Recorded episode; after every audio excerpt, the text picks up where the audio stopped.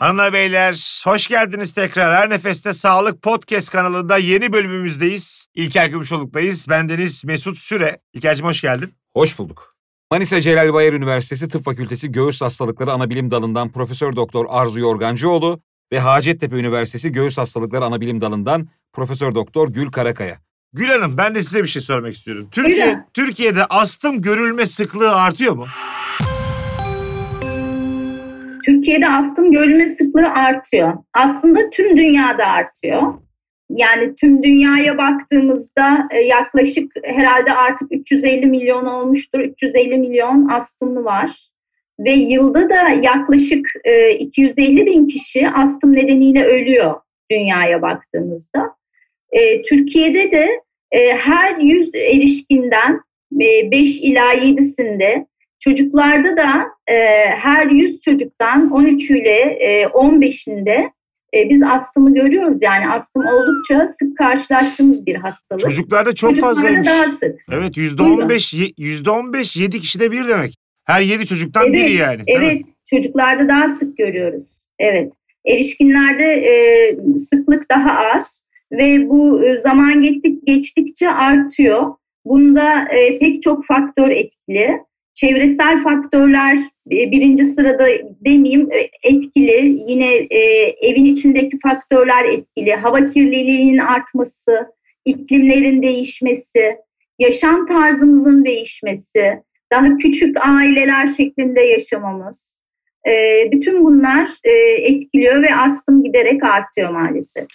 Hayvanlarda astım olabiliyor mu? Hayvanlarda olabiliyor. Arzu Hanım Buyurun. e, astımlı hastaların büyük çoğunluğunda hapşırma, geniz akıntısı, göz yaşarması gibi belirtiler ve şikayetler de olabiliyor. Bunlar astıma mı bağlıdır yoksa eşlik eden başka sağlık sorunları hastalıkları var mıdır? Ee, özellikle alerjik astımda bu tür üst solunum yolu e, bulguları çok büyük oranda astıma bağlıdır gerçekten. Tabii başka hastalıklar da olabilir. Bizim e, United Airways dediğimiz tek hava yolu e, hipotezimiz var. Çünkü biliyorsunuz hava yolları burundan başlar, aşağıya kadar iner akciğerleri ve bunu ortadan böyle ikiye bölüp burası üst burası alt birbiriyle alakası yok demek mümkün değil. Her iki hava yolu üst altı alt üstü etkiliyor. Biz bunun e, mekanizmalarını kanıtlarını biliyoruz.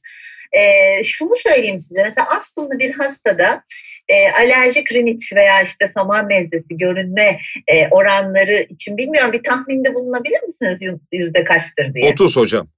Siz 18. Yüzde 80-90 Oo. hatta yüzde yüze varan rakamlar bildiriliyor. İşte bu tek hava yolu özelliğinden dolayı yani astımı olan kişide alerjik rinit görülmesi çok mümkün. Onun dışında başka e, konuşmamızın başında da söyledim bunun bir genetik özelliği var alerjiye yatkınlığı var. Alerji sadece akciğerlerde sınırlı değildir. O nedenle göz nezlesi de olabilir, alerjik konjonktivit olabilir, atopik dermatit olabilir, deri tutuluşu olabilir. Tüm bunlar alerjik yapıdaki bir kişide, kişide alerjinin ortaya çıkış e, semptomları olarak karşımıza çıkabilir. Yani çok sık görüyoruz gerçekten. E, özellikle biz ilk tanı koyduğumuz anda astım hastalarımıza mutlaka bir kulak burun boğaz bakısı yaptırırız. E, hani bir riniti var mı? Bir nazal polip de çok sık görürüz. E, bunlar var mı? Çünkü e, astım tedavisinin başarılı olabilmesi için yukarıyı da tedavi etmemiz lazım. Yani siz fıs fısı sadece aşağıya sıkarsınız olmaz. Burnumuza da fıs fıslar var. Onları da kullanmamız lazım. Hocam bir şey sorabilir miyim? Çok merak ediyorum. Bu arada Tabii, saydığınız tüm hastalıklar bende mevcut. Onu da bilin. Şimdi ben alerji hastasıyım. Yani saman nezlesi büyük ihtimalle. Şunu çok merak ediyorum. Bahar aylarında sabah uyanıyorum mesela. Sol deliğim tıkalı. Şu sağdan çok az bir nefes alıyorum. Evet. Bir saat sonra bu taraf tıkanıyor, bu taraf açılıyor. Bu nedir hocam? Ben çok merak ediyorum. Nasıl olabiliyor bu? Çok normal, çok sık gördüğümüz. Bazen ikisi açılır, ikisi kapanır. Biri açılır, biri kapanır. Öde, yani oradaki konjesyon dediğimiz şişliğe ödeme bağlı olarak karşımıza çıkar. Ee, ve pasajın rahatlamasıyla açılır tabii ki. Ee, o orayı açmak için de özellikle o ödemi azaltıcı bir takım burun spreylerimiz var. Biz hastalarımıza bunları kullanmasını e, öneririz.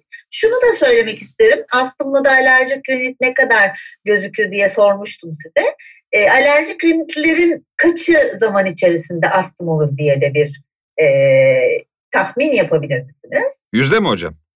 Evet. 65. 100 diyorum ben. demin demin düşük söyledik kaybettik kesin 100.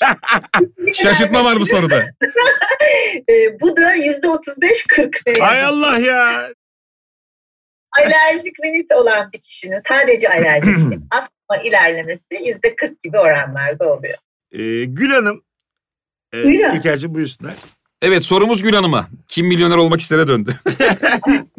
Kiminle geldiniz Gül Hanım? Tanıdık var mı arkada? Ablamla geldim şöyle. Hocam alerjik astım hastası hekimine başvurduğunda tanısı nasıl konuyor? Ee, şimdi şöyle, e, demin Arzu Hoca anlattı. E, aslında e, astım tarafı aynı. Yani astımın tanısını koyarken bizler için en önemli şey hastanın anamnezi ya da öyküsü dediğimiz o bizim hastayla geçirdiğimiz ilk 10-15 dakikalık konuşma kısmı çok önemli tanıyı koyarken. Biz zaten hani %70-80 hatta 90 kafamızda astım tanısı belirmiş oluyor. İstediğimiz diğer tetkiklerle de bunu desteklemiş oluyoruz. Tahlil tetkikler içinde de en önemlisi e, solunum testleri, nefes testleri, nefes ölçüm testleri.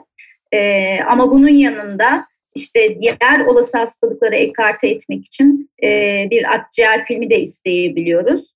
E, alerjik astıma geldiğinde eğer alerjik astımdan şüpheleniyorsak biz bu hastalarda deri pirik testi dediğimiz e, kollara, ön kola özellikle erişkinlerde bu iç kısmına e, alerjenler e, iğneleri batırarak yaptığımız alerji testleri var.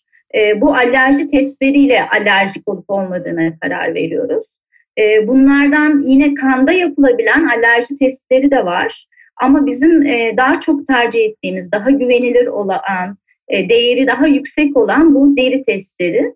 Deri testlerinin en önemli kısıtlayıcı kısmı eğer hasta e, alerji hapı kullanarak geliyorsa bu deri testleri yanlış sonuç verebiliyor, negatif çıkabiliyor. Hastayı çok iyi sorgulamak gerekiyor. Eğer hasta alerji hapı kullanıyorsa o zaman kanda alerji testleri yapabiliriz. Ama bu testler daha geç sonuç veren, e, daha pahalı ve e, duyarlılığı cilt testine göre daha düşük olan testler.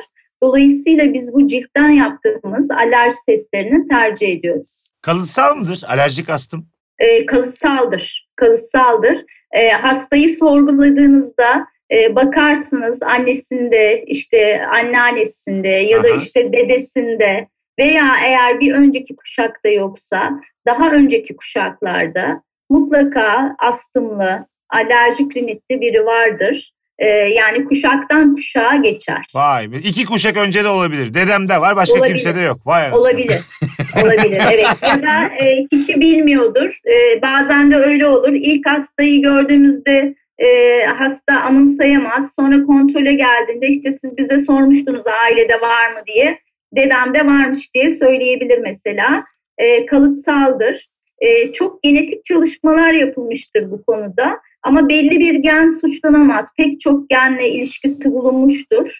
E, genetik çalışmalar da bunu göstermiştir. E, biz çok teşekkür ederiz. Bilgilendik sayenizde. E, çok da böyle e, herkesin anlayabileceği şekilde tane tane anlattınız. Ağzınıza sağlık. Teşekkür ederiz. Biz de teşekkür ederiz. Hanımlar beyler bugün de Her Nefeste Sağlık Podcast kanalında çok değerli iki konuğumuzla yayındaydık. Kendilerine çok teşekkür ediyoruz. Ben Deniz Mesut Süre ve arkadaşım İlker Gümüşoluk'la gelecek yayınlarımızda da buluşmak üzere. Hoşçakalınız. Hoşçakalın.